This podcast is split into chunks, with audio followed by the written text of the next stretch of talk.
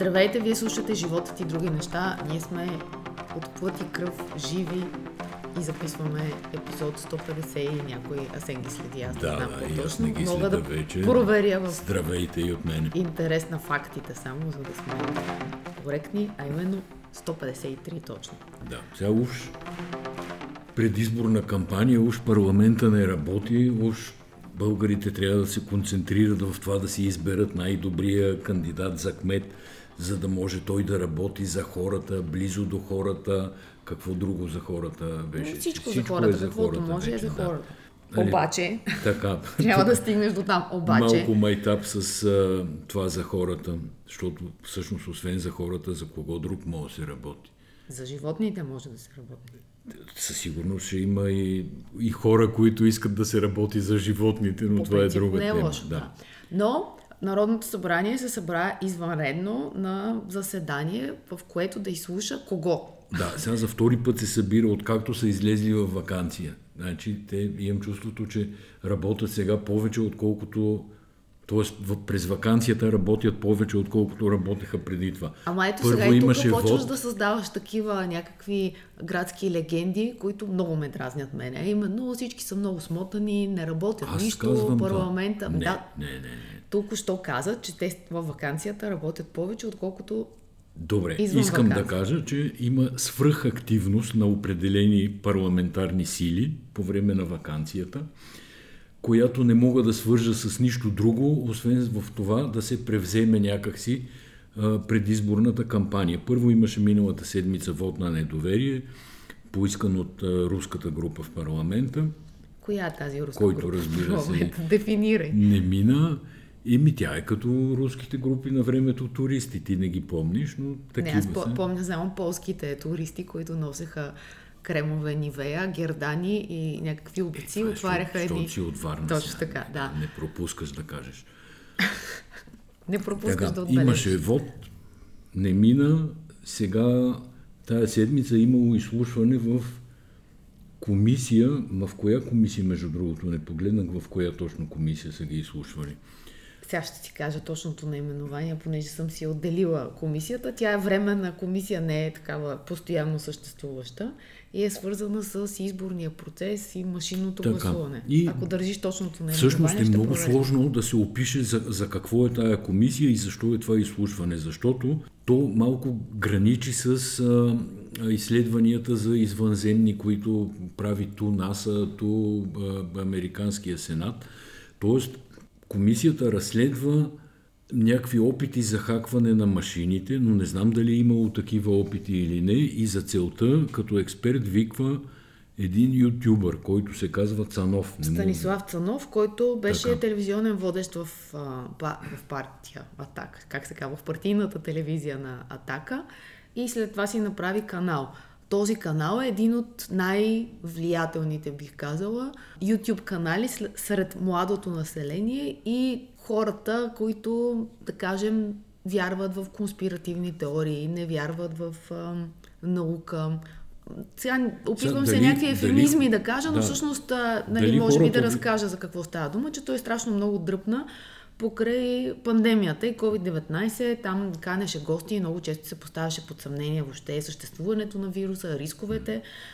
И това в момент, когато всички хора бяха затворени и потребяваха огромно количество информация, го направи много популярен. Отделно той канеше този хакер, така наречен, Емил Кюлев. Той не се казва, разбира се, Емил Кюлев, който твърдеше, че е източил данните на Лефинс и всъщност има масив огромен от гражданските отговорности, което най-вероятно беше направил. Той също така изнудваше и други български фирми да му дадат пари, да му платят в биткоини. Това е една много дълга сага, но някъде около този сюжет всъщност се появява и историята с машинния вод. Идеята за тестване на машинния вод. И сега тук го слушам на изслушването, нали, ще се върнем малко по-подробно, но един пасаж ми направи впечатление, нали, той казва, този Цанов. Аз се питам, защо вместо либералните хора да искат да има свобода и всеки да гласува с каквото си иска, с машини, с хартия или с димни сигнали, защо те поддържат точно с машини да се гласува?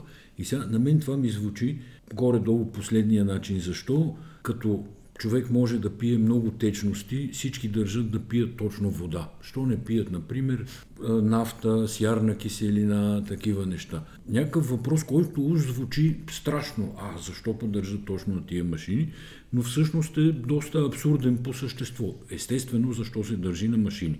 Защото се купуват и продават масово гласове, масово се манипулира вота с недействителни бюлетини, това е известно от години. Най-вероятно не сме най-единствената и уникалната държава, в която се случва това на избори, но със сигурност тук този тип гласуване в кавички е проблем. И за това тия, които държеха да се гласува само с машини, държат да се гласува само с машини, а не за да може да ги фане ютюбъра Цанов, как манипулират и нещо, той казва, нали, подбутват тук 2% нагоре, 2% надолу.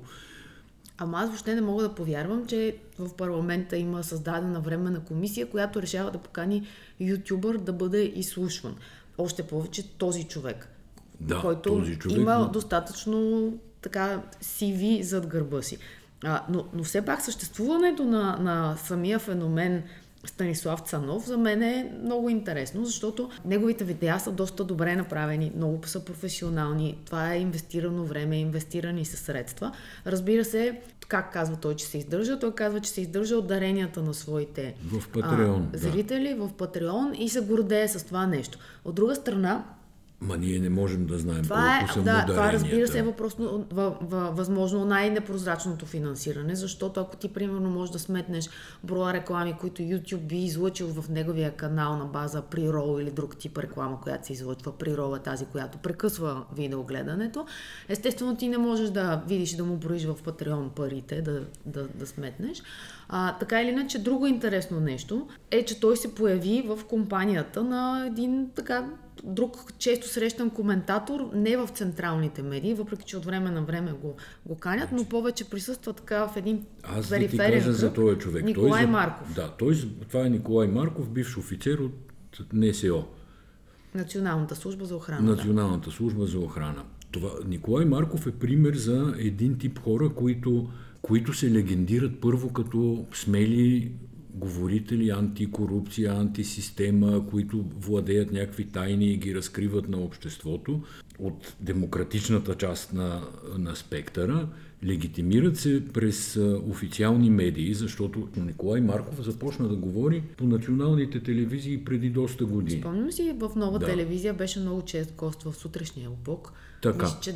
След което... Даже беше някакъв герой от типа на Чаналова, която след като напусна съдебната система, изведнъж беше надута на балон. Николай Марков беше абсолютно същия радетел за демокрация, за да се окаже накрая. Тоест надуват се едни хора, както ти се изразяваш, като разпространители на демокрация, whistleblower ми идва една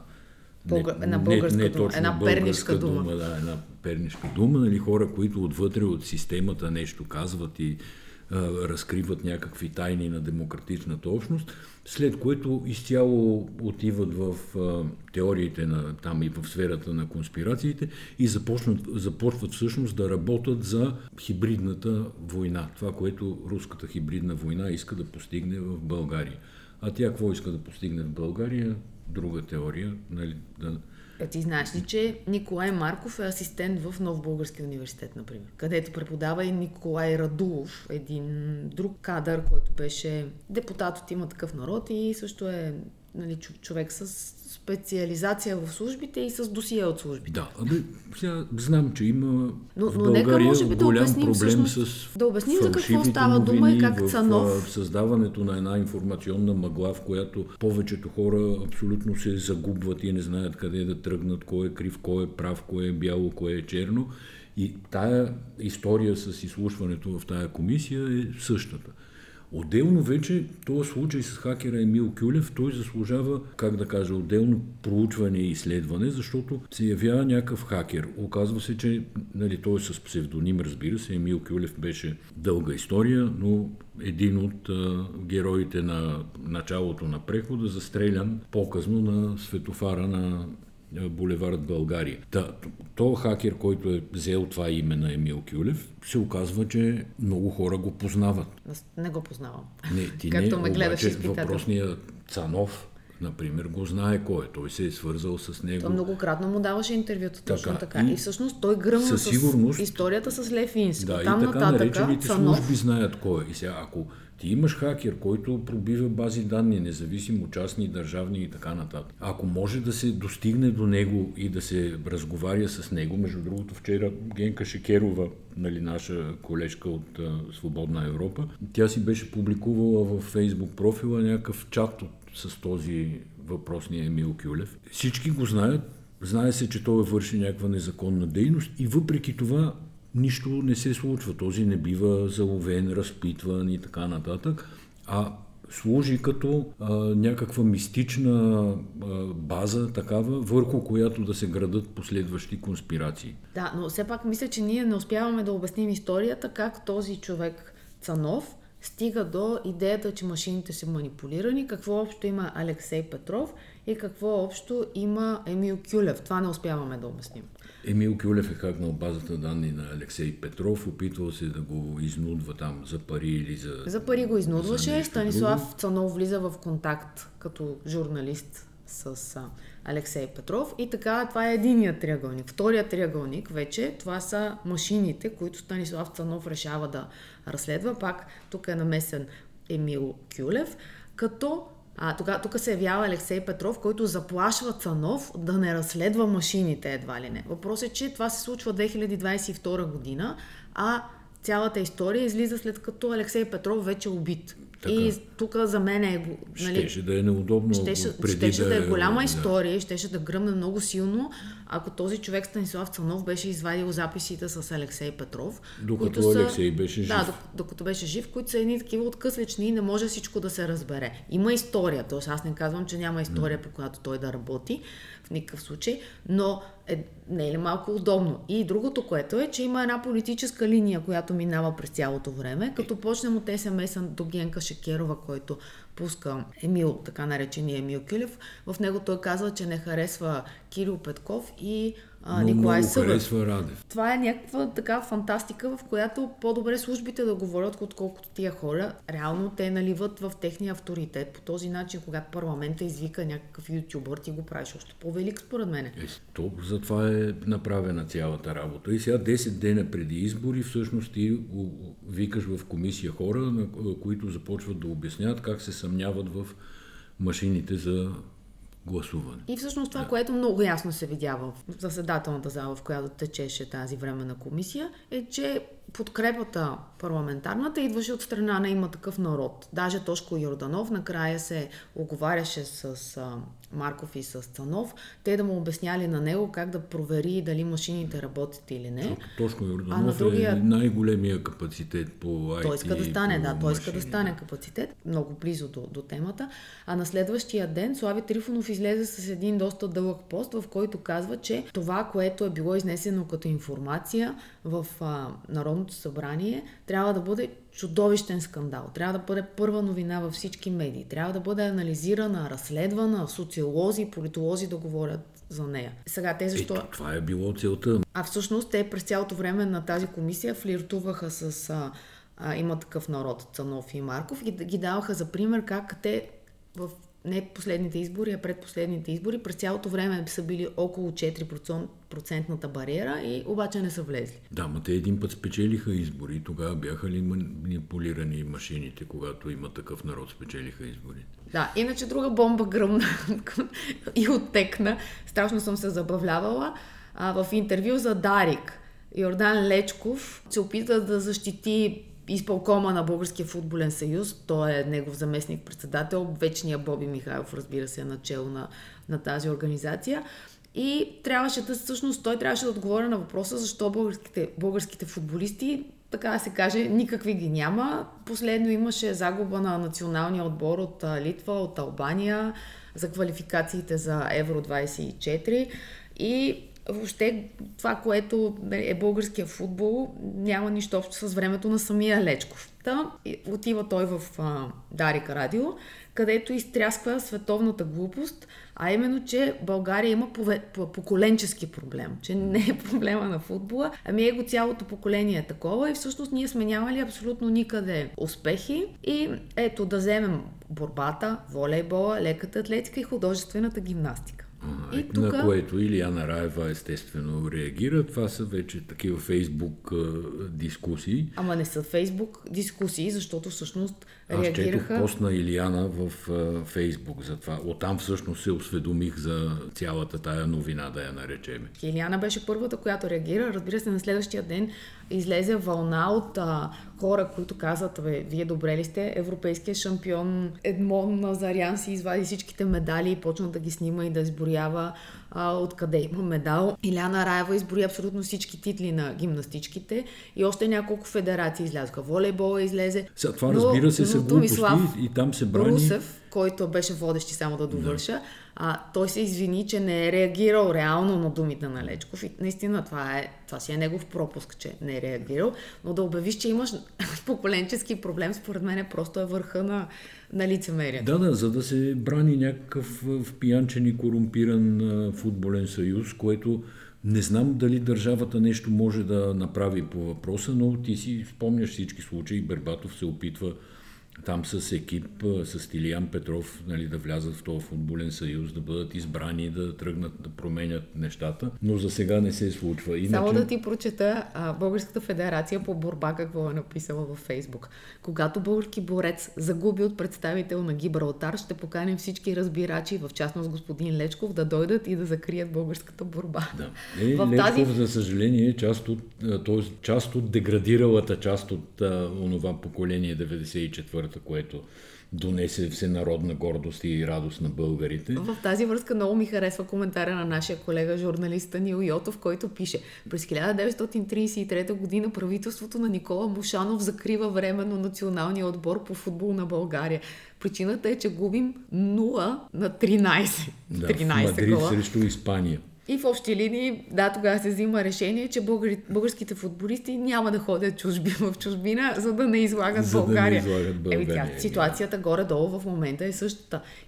А въобще целият устрем на ПФС да се задържи на власт, да стои на цената на всякакви жертви на спорта. Да. И... Ти си спомняш, че Боби Михайлов беше подал оставка, 2 години беше в оставка и когато се усети реална опасност нови хора да влязат в футболния съюз, в случая Бербатов и Стилиан, каза, че си оттегля оставката, някаква абсурдна процедура пак мина, нали, след 2-годишна ваканция, оглави, пое на ново федерацията и ето ни тук, нали, не мисля, знаеш, че не се интересувам особено от футбол, но не мисля, че българският национален отбор е печелил матч поне в последните няколко години, за първенството да не говорим каква драма е. Мен харесва, че всъщност са реагирали много хора и на оперативния директор на Националната волейболна лига Христо Апостолов и той отговаря и в думите му накрая казва, че да, има отслабване във волейбола, причините са други, но пък за разлика от БФС ние сме взели мерки да не копаем дъното като футбола. Тоест няма един човек, който да каже, тия пичове стават готини, съдръжте ги, нека да управляват. То всички знаят, че има проблем, обаче ние си продължаваме по същия начин. Сега малко хаотично гледам тук темите, които сме извадили или които по-скоро ти си извадила.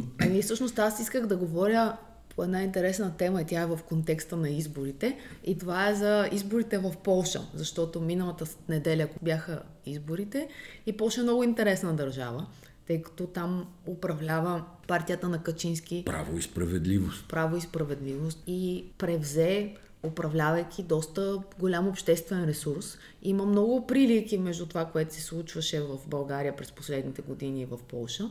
И всъщност сега опозицията успя да спечели тези избори. Не партията на Туск няма повече гласове от Право и справедливост, но заедно с останалите... 3 партии заедно имат мнозинство в Сейма или техния парламент, но още не са минали там съответните процедури, естествено, по съставяне на правителство. Това, което се очаква е Туск да стане премиер. Ако Туск стане премиер, там очевидно какво ще се случи, ще има по-проевропейски курс на тяхната политика.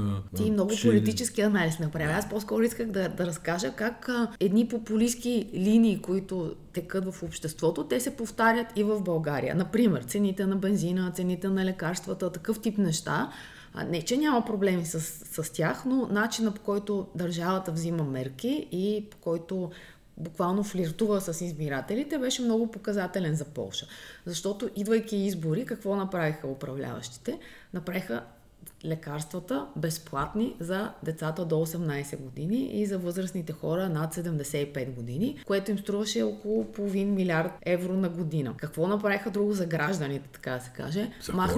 За хората. Махнаха тол таксите за частните автомобили. Но това го направиха лятото, знаейки, че има избори. А сега в рамките на кампанията решиха да стимулират избирателната активност, като обявиха някакви, според мен, грандиозни пари, а именно едното беше за народни певици. 50 хиляди евро, равностойност там в злоти, за местни фолклорни състави, които да работят за повишаване на изборната активност, и ако изборната активност в съответното място мине над 60%, те спечелват тия въпросни 50 хиляди евро. И другата програма избирателната активност беше доста висока. Да, и другата програма, такава тип откупваща, беше да се построят пожарни в местата, където се е вдигнала избирателната активност. И сега вие, ако се чудите защо си нямат пожарни, става дума за населени места под 20 хиляди души. И цялата тази сметка, всъщност, разбира се, стои играта с тези гласоподаватели, които могат да гласуват за партията на Качински, за право и справедливост. Добрата новина всъщност е, че въпреки цялото усилие, въпреки целия ресурс на държавната власт, въпреки парите държавните, които се харчат, да, постигна се висока избирателна активност, но явно умората от този популизъм и в известен смисъл това, което четох в полските медии, некомпетентност на властта, а друго, полските медии са много овладяни и всъщност за първи път в тази предизборна кампания имала ситуация, в която проправителствена медия да не иска да вземе парите, рекламния бюджет на опозицията. Темата Хамас и Израел я вкарвам през новината. Най-богатия човек в Израел и съпругата му се оттеглиха от борда на Харвард. Тя защо от тук? Защото е много показателно за нещата, които поне на мене ми се виждат интересни и важни да се кажат. Разбира се, Хамас направи отвратителна атака, убити деца, възрастни хора, взети заложници. По-гнусно нещо всъщност трудно може да се измисли. Оттам Израел започна война и не щеш ли в Западна Европа основно и в Щатите също започнаха протести в защита на Палестина. В Харвард се дигнаха много хора. Харвард, знаеме какво е меката на, на богатото образование, на бизнес образованието и юридическото образование, което осигурява безпроблемни кариери на завършилите поради високата репутация на университета. Но в последните години, може би десетилетия даже, Харвард е виждан като цитадела на олевяването в Съединените щати, заедно с Холивуд. Всъщност то започна с тази подписка на студентите, в която анонимно обаче, те не си бяха сложили имената, доколкото разбирам, група студенти пусна изявление, в което казва, че според тях израелския режим е изцяло отговорен за насилието, което е в региона, което скандализира много хора. Част от тези хора бяха от големия бизнес в Америка. Един от тях беше милиардера Бил Акман, който управлява един от най-големите хедж фондове и той каза: вижте, дайте имената на тези студенти, за да можем ние да не ги наемаме на работа, защото за нас е важно кой ще работи за нас. И тогава Харвард нещо трябваше да отговори и управата на Харвард каза, че никой няма право да говори от името на университет. И това беше няколко дни, така течеше по тази линия новината, докато не се оказа всъщност, че най-богатия израелски бизнесмен, който е собственик на един голям фонд, той се 81-ви по богатство, мисля, че в света. Около 20 милиарда струва. Идан Офер се казва, или Офер, не знам как е ударението му.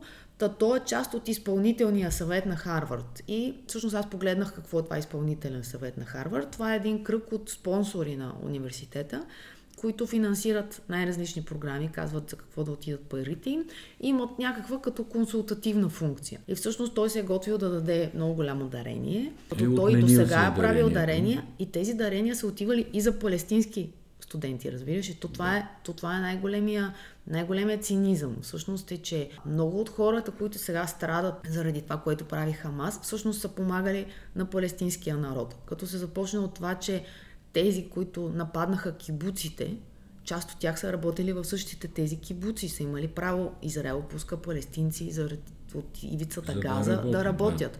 Има една жена, която е отвлечена, тя помагала и се грижила взимала е палестински, тя е от кибуц също, взимала е палестински болни, които са на хемодиализа, за да ги лекува в Израел.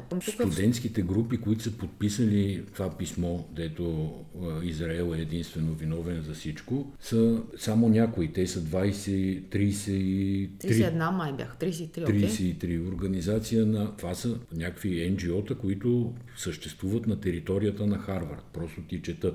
Организация на афроамериканската съпротива, Бенгалска асоциация на студенти в Харвард, Харвардска арабска студентска асоциация по медицина, Харвардска мюсюлманска студентска асоциация, Пакистанска студентска асоциация, Мюсюлманска асоциация на Харвард Divinity School, Харвардска асоциация на студентите по право в Близкия изток и Северна Африка, студенти от Харвард за Палестина, Харвардско ислямско общество, правосъдие на Харвардския факултет за Палестина. И в този дух това са 31 организации, които съществуват на територията на Харвард. Следейки темата през българските медии, за първи път виждам все пак едно доста компетентно и балансирано отразяване от това, което аз улучвам по телевизията като гледане, и ми се струва, че говорят компетентни хора. Николай Младенов слушахме днеска да договори, който може би е не просто най-компетентният българин по темата, работейки в рамките на ООН, точно по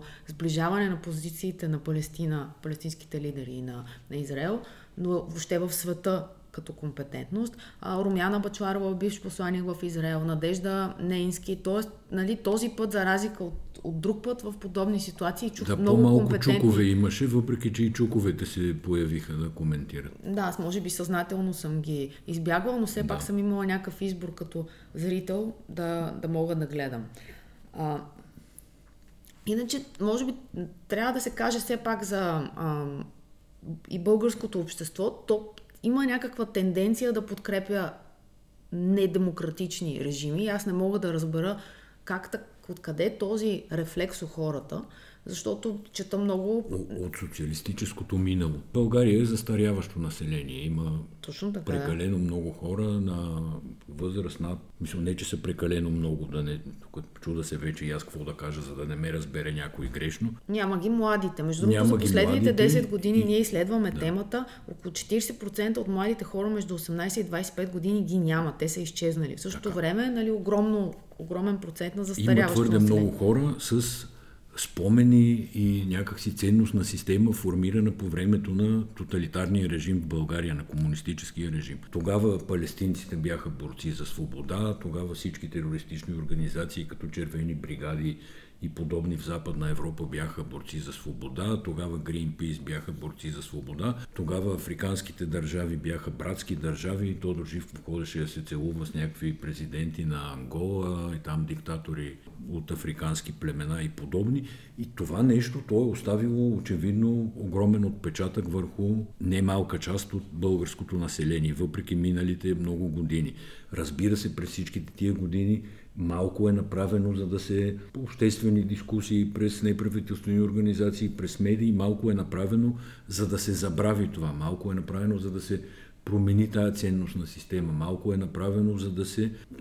то не възприемат, то даже обратното. Нали, разните европейски и демократични ценности започват масово да се употребяват в ироничен и подигравателен и присмехулен някакъв план. Но това, което ти казваш за склонността да се подкрепят терористични и недемократични режими, аз го свързвам само с това и с, разбира се, руската пропаганда, ама да не стана като... Мога да ти наложа квота по 3 пъти само в подкаст да я употребяваш. И мисля, че изчерпих за днеска. Иначе всъщност, ако трябва понеже да съм максимално обективна и похвалих отразяването през коментатори, всъщност имаше и един голям гаф според мен, той е на БНТ, когато стана инцидента в болницата в Газа, при която бяха убити стотици души, те категорично и еднозначно обявиха, че Израел е бомбардирал болница и са убити над 500. Казваш убити с стотици души, реално няма потвърждение. Всъщност последното разследване на американските служби показва, че между 100 и 300 човека, не може да се определи точно колко са. И че бомбата е паднала на паркинг, а не в болницата, че болницата не е разрушена. Нали, много неща излязаха, разбира се, ние не знаем сега. И то във война никога не се знае кой, кога, какво, защо, но общо взето и че става дума за неуспешен ракетен изстрел на палестински ислямски джихад. Само ти казвам, понеже похвалих едните, все пак да кажа, че мина и такова нещо през БНТ, което каза, че Израел е бомбардирал тази болница. И за много хора съм си убедена, че в главите им ще остане първата версия. И много западни медии. Аз не мога да сега коментирам всички медии една по една. Говорих тук за контекста, в който ние се намираме. Беше много удивително как големи медии разпространиха новината на Хамас. Безкритично и без да се подложи на някакво съмнение още. Нали, в първите часове, когато избухна там ракетата, 2 дни, докато не се включат израелските служби с разяснение, с пътникови снимки и така нататък, американските служби, нали, някакси нямаше съмнение, че тая болница е разрушена, че вътре са загинали стотици хора и така нататък. Така де, не са само българските медии, това исках да кажа. Няколко новини важни според мен от тази седмица, свързани с сферата на енергетиката, като тази сутрин се събудихме с новината, че Европейската комисия проверява дали сделката на Булгаргаз с Боташ, турската компания, не нарушава конкуренцията в Европейския съюз. Което се оказа, че е проверка от няколко месеца, но не се знае, да, точно това е интересният казус. Никой в България не си е дал труд да разпространи тая новина. То не, че не си е дал труд, нали, очевидно проверката е в Българгаз и в Българтрансгаз. Оттам не е изтекла информация по въпроса, не са си признали, така да се каже. Да, всъщност тук трябва Министерство на енергетиката да излезе и да каже според мен, знаели ли са това нещо или не са знаели и респективно каква е отговорността на Българтрансгаз и на Българгаз. Може би да кажем съвсем накратко за какво става дума и какво е Боташ. Това е един 13-годишен договор, който България сключи по времето на служебното правителство. Последното служебно правителство с Гълъб начело и с онзи енергиен експерт яхтсмена Росен Христов. Да. Така, става дума за това, че България използва терминал в Турция за втечнен газ, като тя няма достъп до турската газопреносна мрежа, не е свързана, има право да използва, да разтоварва танкери, след което получава същото количество природен газ вече на границата си. И това е договор за 13 години, служебно правителство 13 години. Още когато се сключваше, беше алармирано, че може би стратегията енергийната не е работа на служебни кабинети да се така, прави. Така и той е подписан по системата Take or Pay, т.е. България плаща 350 милиона евро годишно, 350 милиона евро годишно, повтарям. Да, като независимо за целия период, това, че се платят почти 4 милиарда лева. Да, дали ползва капацитета или не ползва капацитета, дължи неустойки за целия период на договора, ако се откаже. Турската страна не дължи за нищо, изобщо никакви неустойки. Изобщо договора има всички, как да кажа, белези на скандален и на такъв подлежащ на проверка не само от Европейското антикорупционно тяло, ами от българската прокуратура. То може би да се проверява. Ние тук не съм сигурен, имаше ли такава новина, нямаше ли такава новина. За сега това, което се знае, че Европейската комисия изпратила въпроси към Булгаргаз във връзка с газовата сделка с турската компания Боташ. Тоест, това е... Но какво, всъщност в какво обвинява нея, какви са подозренията, дали целият капацитет не е поделен, резервиран между двете страни, така че да няма конкуренция. Всъщност това е целият въпрос. Понеже ми забрани да споменавам...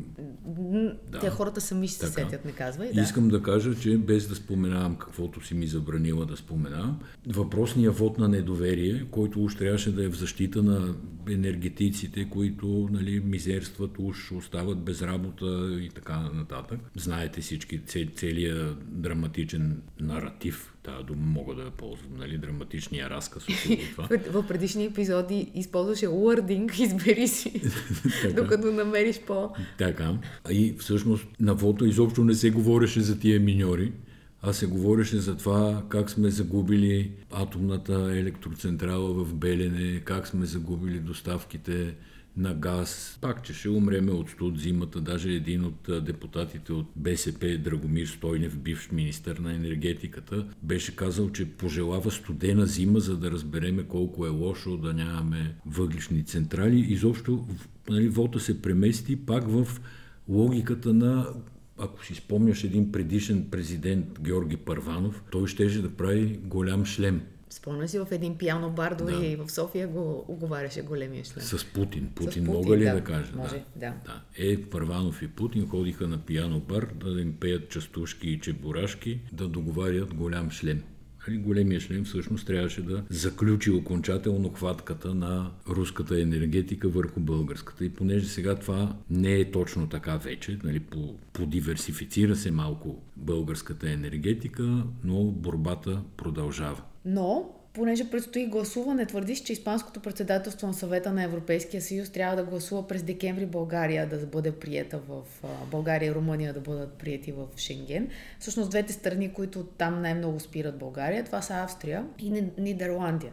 Нидерландия особен случай, няма да я коментирам, но Австрия е много интересна страна. Преди малко погледнах как се движат руските зависимости газови на Австрия. Тя е държавата, която, когато стана кризата и всички останали успяха да се диверсифицират, тя поради географското си положение каза, че по никакъв начин не може да спре да купува руски газ. Австрия не е член на НАТО, тя е неутрална, в Конституцията е записано, че тя е неутрална, но всъщност винаги много е обичала руските пари още по соц време, включително доста български ченгета, то път аз ще го кажа, няма да си ти, си притежаваха имоти и си живееха, докато останалия свят не можеше да излиза в чужбина.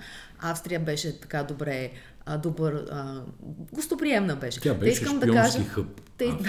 Искам да кажа, че Австрия, тя беше 80% зависима от руския газ, успяла е да го намали до 55% в така най-бурните времена и това лято сега, последните данни са, че тя успява да се върне почти до нивата от преди войната, от гледна точка на бизнес с Русия. 60% в момента от газа в Австрия, която потребява около 6 милиарда кубични метра, идват от Русия. Тоест, аз, ако бях комуникационен експерт, свързан с с Шенген и въобще европейското лобиране, да, за приемането на България, основно бих комуникирала тази линия. Добре, приели се. Прие се. Да минем към по-веселата част. Има ли? Да, има по-весела част. Концертният филм на Taylor Swift и въобще ходенето на кино. Аз не мога да се изкажа по този въпрос. Нали, знам, че това е сигурно трети, четвърти или пети подкаст, в който обръщаме внимание на Тейлър Суифт, която ми изглежда симпатична млада дама. Не, виж сега, единственото, което искам да кажа всеки път, когато говорим в подкаста за нея, това е по твоя инициатива, аз след това си пускам тук на системата да слушам Тейлър Суифт, за да разбера, да се опитам да я харесам и да разбера защо толкова хора са поудели по нея. И на базата на музиката й не мога да стигна до този извод. Нищо лошо не искам да кажа, просто далеч не е моя тип музика, а и доколкото разбирам от музика, не е някакво, как да кажа, не е Моцарт.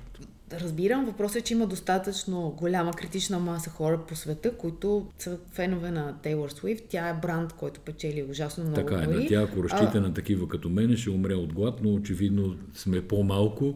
А документалният филм всъщност е филм, който тя прави световно турне. И документалният филм е от първите 3 концерта, които са проведени, снима се и се пуска след това концертен филм. И той трябваше да излезе на 13 октомври и поради огромния интерес излиза на 12 октомври. Сега, защо ти го разказвам? Защото той, минавайки в Канада и в САЩ в кината, те разрешават на децата, защото основно са някакви младежи, да танцуват и да скачат и тече някакъв страшен купон. Единственото, което нямат право е да снимат откъси от филма, който тече на екрана, могат само преди да започне и след като е свършил. И в социалните медии има супер весели видеа, как цари някакъв голям купон. Сега, това е добре дошло за кината и всичкото го разглеждам не от гледна точка на музика, по-скоро от гледна точка на някакъв бизнес. Защото гледна точка на стачката на сценаристите най-вероятно. Заради стачката на сценаристите то нищо не се е случило в кината. И те само, че ще им разрешат да ядат пуканки, чипс, бомбони и каквото там се продава в кината. Ами те им разрешават да правят, да имат поведение, което до сега никога не е било толерирано. То е точно обратното на цялата филмова култура. И сега на този филм, на този фон, да кажем, че Мартин Скорсезе, който има нов филм "Убийците на цветната луна" се казва. И той е казал: "Отдайте малко уважение на киното." Именно за какво става дума. Слушай, новия му филм е 3 часа и 26 минути. И основната критика за неговия филм е дължината. Сега тук Асен ми показва ние колко много сме напреднали в подкаста и ми визира някакви си 40 минути. Аз ти казвам... Не, 45, даже повече. Аз ти казвам, че филма на Мартин Скорсезе е 3 часа и 26 минути. Ако си спомняш, Опенхаймер... Да не се сравняваме с Мартин Скорсезе и с Роберт Де Ниро. Говоря какво става с киното. Ако си спомняш, Опенхаймер също беше 3 часа. Мен истински ме е страх да отида на кино. Не мога да остана 3 часа на едно място. Мен така ме е страх от дебели книги, като видя дебела книга 6-700 страници и си изкарва макъл. Ама то не е лъжа. Когато... Не, аз предполагам, че това е също тип маркетингов похват, за да се разграничат... Да отидеш един път на кино. Да е жанър, сложна дума, различен от сериалите. Не, или може би те разчитат на това, че сериалите създаваха тази бинч-лочин култура, точно в която ти гледаш 12 часа. Обаче има една голяма разлика. Ти, когато гледаш сериал, си се търкаляш тук по леглото, канапетата, футойлите, килимите, каквото искаш да правиш. А как прекарваш с други хора 3 часа и 26 минути. Аз това не мога да го приема. Така, преди да ви кажем какво гледаме, да ви кажем, че имаме партньор на този епизод на подкаста, за който ще ви разкажа сега. Партньора ни е Vichy с техния продукт за против пърхот. Темата е малко такава, може би деликатна, не е от най-честите теми за разговор, защото това е дерматологично състояние, смисъл диагноза, за която човек трябва да отиде на лекар. Да, накратко да ви кажа, 50% от възрастното население, независимо от пола, страда от пърхот. Това означава всеки втори човек, че има някакъв проблем с скалпа на главата. Причините за появата на може тази... Може ли да кажа, че това обикновено е видимо при хора с по-тъмни дрехи? Така е, видимо е. С черни сака много се вижда. Причините са най-различни, като става дума много често и за някакъв стрес. Какво представлява всъщност пърхота? Това е махата на горния слой на кожата, в която тя се... И аз така си го обяснявам, без да съм тесен специалист по темата. Да. И създава дискомфорт, създава, както казахме, социално неудобство. Причините могат да са нарушаване на бариерната функция на епидермиса, на метаболизма на липидите, емоционален стрес, околна среда, влага, студ, промяна на сезоните. Като основната причина за появата на пърхот е промяната и нарушаването на баланса на микробиома. Ако си гледала телевизия и реклами, там постоянно се говори за микробиома. Да обясня какво е това. Това е всички микроорганизми, които са заедно си живеят в нашия организъм, на неговата повърхност. За микробиома кожата. Не съм чул, но много дълго време чувах за парабени, което толкова ми е ясно какво е, колкото и микробиома. Добре, ще стигнем след това до парабените. И само слушах реклами, че нещо си е без парабени. Точно. Нали, очевидно парабените са нещо лошо. И сега тук микробиомата, ако изобщо се членува... Микробиомата няма нищо общо с парабените, нищо, че ти звучи така. Микробиомата, както ти казах, са всички микроорганизми, които се намират на повърхността на тялото, т.е. кожата, скалпа и така. Тоест екосистемата на микробите или нещо подобно. Да, точно така. Ще го преведох добре. Така, сега Деркус е бранда на Vichy, който има специфични функции. Това в случая е шампуан, който е подходящ за двата пола, не е нито женски, нито мъжки, според вида пърхот, който бива два вида мазени. Мултиджендър да го наречем. Мултиджендър, да. Така. И има вариант за чувствителен скалп. А как знае човек дали скалпа му е чувствителен? Този, който му е чувствителен, знае, повярвай. Така е. Да. Сега, това, което обещават от Деркус е, че още след 4 седмици баланса на микробиомата ще бъде възстановен, в смисъл ще почувстваш някакъв ефект, а кожата на скалпа ти ще бъде успокоена. Какво означава това? Няма да имаш сърбеж, дискомфорт и така нататък. Така, това, което трябва да ви кажа още за този шампуан, това е, че той включва витамин Е, серамид Р и по 1% салицилова киселина и селениев дисулфид, които балансират именно въпросната микробиома. Може да се намери в аптеките, онлайн и повече подробности. Каза на хората, че върши работа сега химичния състав. Да си прочетете на сайта на Vichy, защото Асен вече ми се смее. Така, еми добре, какво гледаш? Гледам един много интересен документален филм и изгледах един сериал, за който ти беше говорил по Apple TV. Казва се Drops of God и е за вино. Божествени капки. Божествени капки. Ти го беше гледал преди няколко месеца. Аз не знам какво чаках толкова време, но ти го изгледа втори път с мен, което ми направи впечатление. Става дума за една история, която се развива между Франция и между Япония. Двама много симпатични герои. Много вино се пие, много се разбира за виното, в резултат на което те показват всъщност как се тества вино и аз започнах да тествам. Нищо не разбирайки естествено. Аз мисля, че сме говорили вино в подкаста за този сериал. Но да кажа, че това вино, което аз пия, очевидно ужасно много се различава от това вино, което се пие в сериала. Те пият някакви вина, там едното беше 12 000 евро бутилката. Ами да ти кажа, и по-евтините им също бяха достатъчно скъпи. Но интересен, не може да се научи много за виното, не знам доколко може да се ползва в живота. Иначе другия сериал, който гледам, но не съм го догледала, т.е. не мога да кажа особено, за момента ми е супер, супер интересен. Той е документален и се казва Big Vape. По Netflix е и всъщност се разказва историята на Джул. Джул беше едно устройство, което прилича на флашка за пушене. И беше страшна революция. Спомням си даже, че ти си го беше поръчвал от Америка да ти го носят още. Седи тук в едно чекмедже зад тебе. И всъщност, мисля, че 4 пъти съм го ползвал общо. То е стартъп, който обещава, че ще разбие въобще представата за употреба на вейпове. Пак има такива енджел инвеститори, хора, които инвестират личните си средства в 2 момчета от Станфорд и е голяма работа. Наистина голяма работа, докато и то балон не се спуква. Аз съм още до средата на сериала, защото заспивам, но не защото не е интересен. Не защото не е интересен, а защото ми се спи ужасно поради първата смяна на дъщеря ни и горе-долу това гледам. А ти? Аз нищо не гледам. Бе, гледаш нещо, казваш му детския филм. Детския филм. Детския филм гледам пак по Apple TV, един научно-фантастичен сериал, защото аз много обичам научна фантастика. Той се казва Инвазията или Нашествието, или както искате там. Си го преведете или не си го превеждайте. Ама няма много какво да разкажа. Сюжетът е ясен. Извънземни нападат, ние се борим. И добрите побеждават лошите. Още не съм стигнал до там, не знам кой ще победи. Светлина. Като гледам сюжета, ще станем едно с извънземните, но не мога да съм сигурен. Много е мистериозно. По ирония на съдбата започна с пример за извънземните изслушванията в Конгреса и да завършим с извънземните. Благодарим ви, че бяхте с нас и ви пожелаваме хубави дни до следващия ни епизод. До скоро. Чао!